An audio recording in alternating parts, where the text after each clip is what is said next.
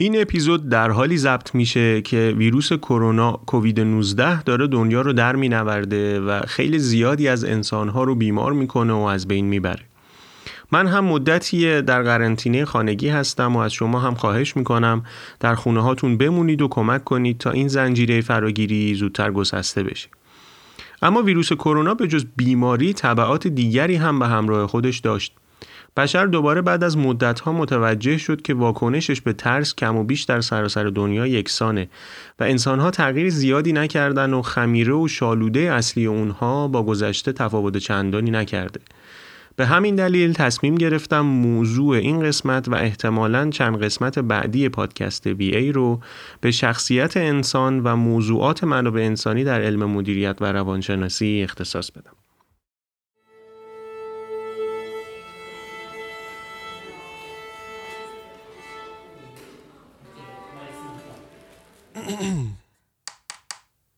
سلام من پویا هستم و شما به ششمین قسمت پادکست بی ای گوش می دهید. در این پادکست من درباره تحلیل کسب و کارها و ابزارهای مربوط به اون صحبت خواهم کرد و موضوع این قسمت از پادکست بی ای مقدمه ای بر شخصیت.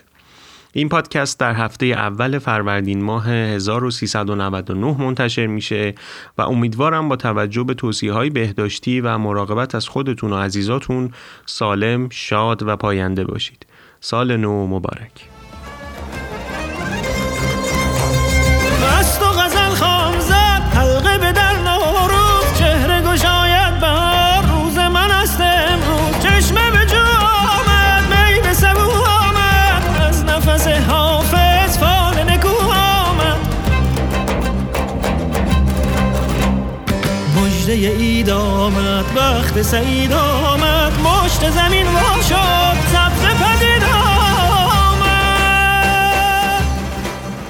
لفظ شخصیت به شیوه های مختلف تعریف شده و آلپورت در این باره به جمعآوری و ذکر پنجاه تعریف متفاوت پرداخت.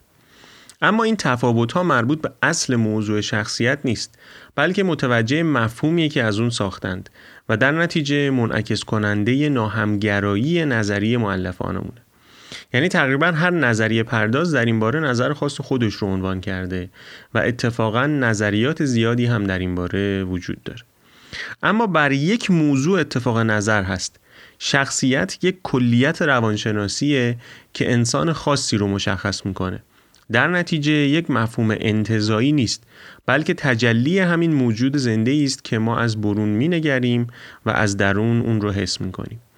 نگرش و حس کردنی که در مورد افراد مختلف متفاوت. لطفا چند دقیقه به اطرافیان خودتون فکر کنید. شخصیت اونها از نظر شما چگونه است؟ نظر اونها درباره شخصیت شما چیه؟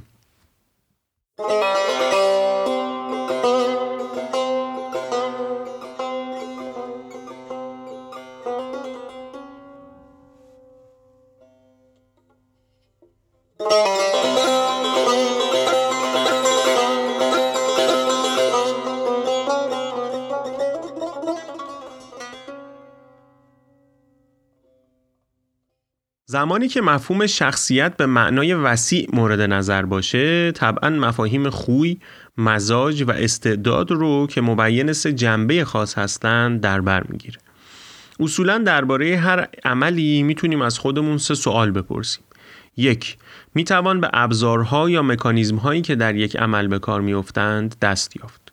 دو می‌توان نسبت به طرز گسترش اون عمل جنبه نیرودهی آن پویایی سوری اون سرعت نظم و شدت اون توجه داشت.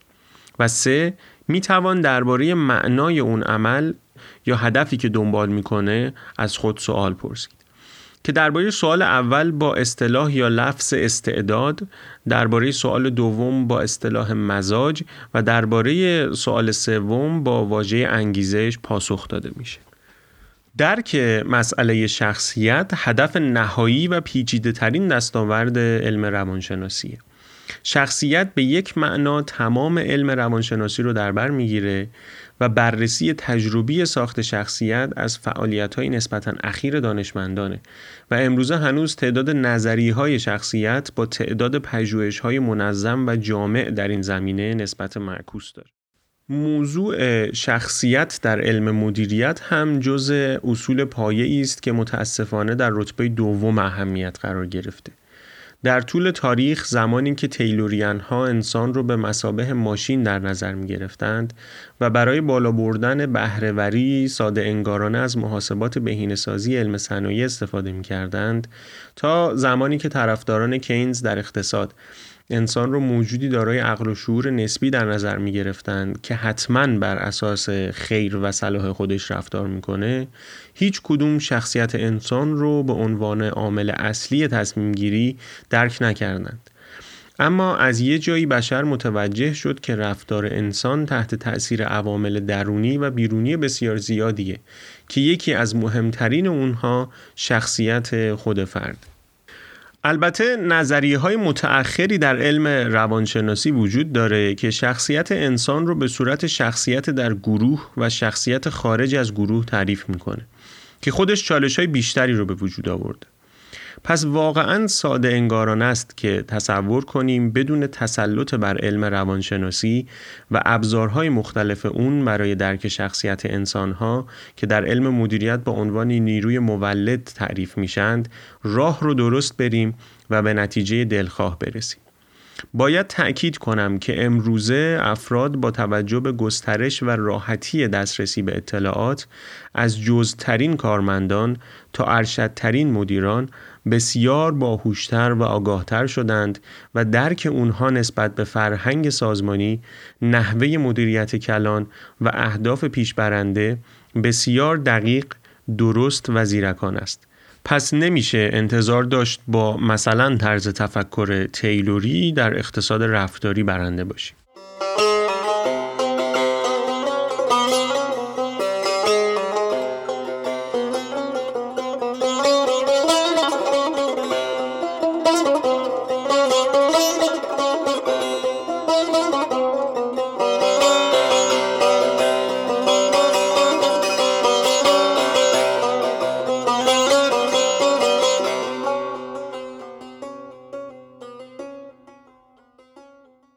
در علم روانشناسی طی سالیان متمادی با مشاهده مستقیم و غیر مستقیم رفتار انسانها در شرایط عادی و آزمایشگاهی در زندگی روزمره، سر کار، در میدان نبرد، زمان تعاملات گروهی، زمانی که تنها هستند و هنگامی که تحت تأثیر داروهای مختلف شیمیایی قرار داشتند و هزاران هزار شرایط مختلف دیگه دانشمندان به نتایج مختلف متفاوت عجیب و گاهن متناقضی دست یافتند.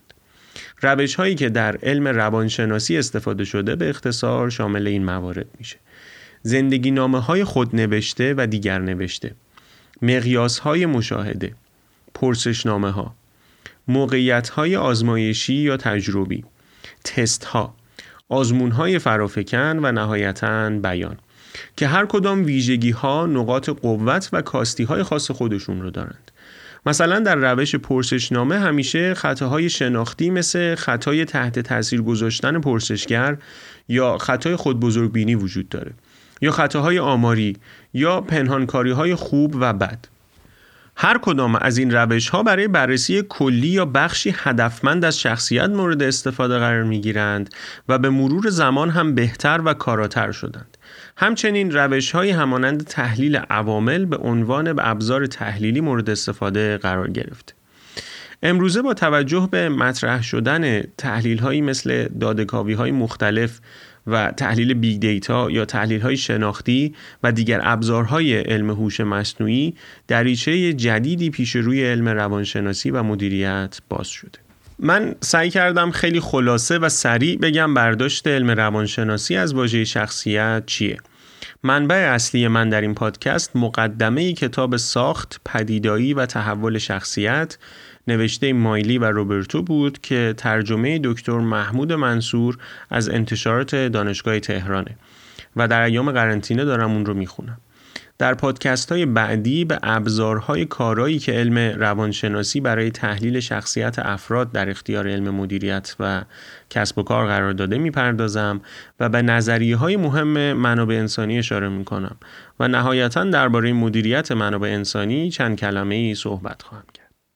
شور باران شکافت از دل ایران ها. حال تب گل ببین بر تن پروانه ها. نو شدن از کهنگی موسم شیدایی است. در تن و جان بهار روح هورایی است. تخت چمن سبزه دولت جمشید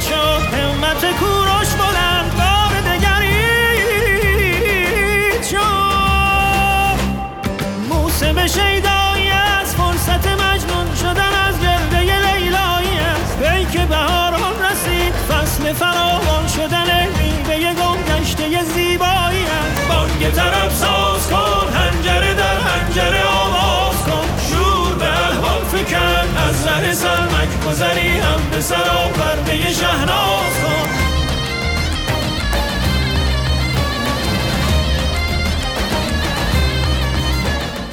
شخصیت شناسی دستاوردهای فراوانی در علم مدیریت داشته که یکی از مهمترین اونها موضوع رهبری سازمانی و تکنیک ها و نظریات مختلفی در این بار است.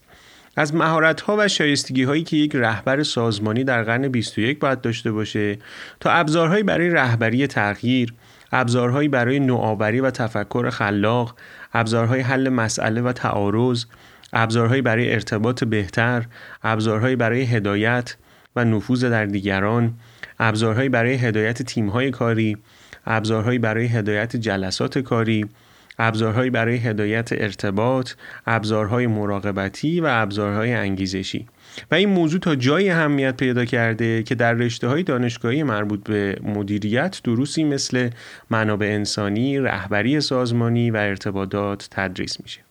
من در قسمت بعدی پادکست بی ای به موضوع رهبری بیشتر می‌پردازم. در انتها مطلبی رو اضافه می‌کنم که سالها ذهن خود من رو هم درگیر کرده. به نظر من علم مدیریت تاریخ شکست هاست. در کنار هر سازمان موفق، هر فرد موفق، هر مدیر و صاحب کسب و کار افسانه ای، شکست ها، اشتباه ها و فرو افتادن های فراوانیه. که اتفاقا نامی از اونها دیده نمیشه. تا جایی که اگه تمام ماجرا رو یک جا و در کنار هم بتونیم نگاه بکنیم شاید به این فکر بیفتیم که تمام این تصمیم ها اتفاقی و بر حسب شانس بوده. تمام این سخنرانی های پرشور و حرارت و تاثیرگذار تمام رهبران کاریزماتیک بر پایه جذابیت های خاص و منحصر به فرد فرد بوده که نمی‌توان اون رو تکرار کرد. یعنی همیشه یک قدم عقب هستیم. این موضوع درباره علوم دیگه تا حدودی قابل تحمله مثلا فیزیک. تا قبل از اینکه نیوتن جاذبه رو کشف کنه استفاده از این قانون بر حسب تجربه مهارت و مقدار زیادی شانس بوده.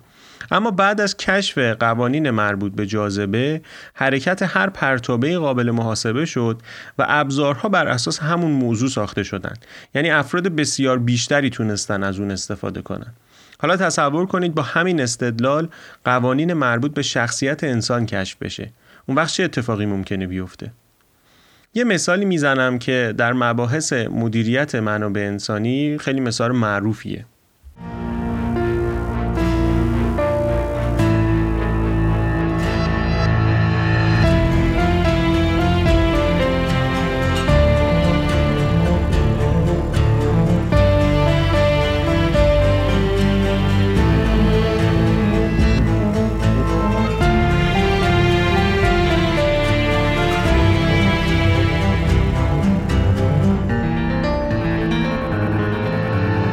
فردی آمریکایی برای تحقیقاتی مجبور میشه یک سال در کشور ژاپن زندگی کنه و اونجا برای راحتی خودش خودرویی رو از یکی از کمپانی های معروف خودروسازی ژاپنی اجاره می‌کنه. اما از اونجایی که محل زندگیش پارکینگ اختصاصی نداشته مجبور بوده خودرو رو هر شب در کنار خیابان رها کنه.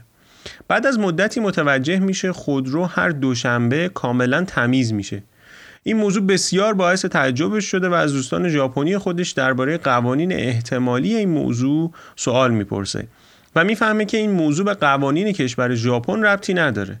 یعنی فردی هر یک شنبه شب بی هیچ دلیلی میاد و ماشین رو برق میندازه.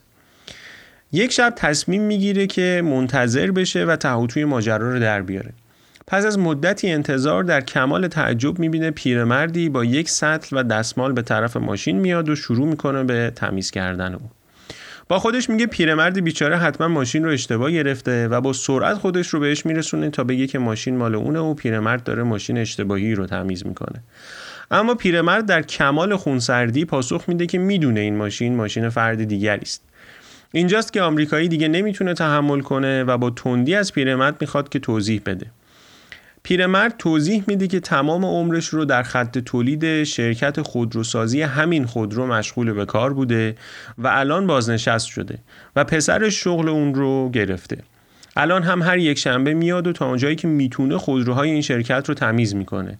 تا زیبا به نظر بیان و افرادی بیشتری تشویق بشن که از این خودروها بخرند و اینطوری شغل پسرش تضمین میشه و می‌تونه تا زمان بازنشستگی خودش همونجا به کارش ادامه بده. این مثال در دانشگاه ها زمانی که موضوع وفاداری در فرهنگ سازمانی تدریس میشه گفته میشه. نظر شما درباره این مثال چیه؟ آیا این شرکت در پیاده سازی فرهنگ سازمانی موفق بوده؟ قطعا. آیا این موضوع به شخصیت پیرمرد بستگی داره؟ حتما. ولی آیا این داستان شبیه بردکشی انسانی مدرن نیست؟ طوری که پیرمرد پس از بازنشستگی هم نتونسته خودش رو از قید و بند سازمانی رها کنه؟ سوال اصلی اینه اگر سیستم ها به این دانش دست پیدا کنند چه اتفاقی خواهد افتاد؟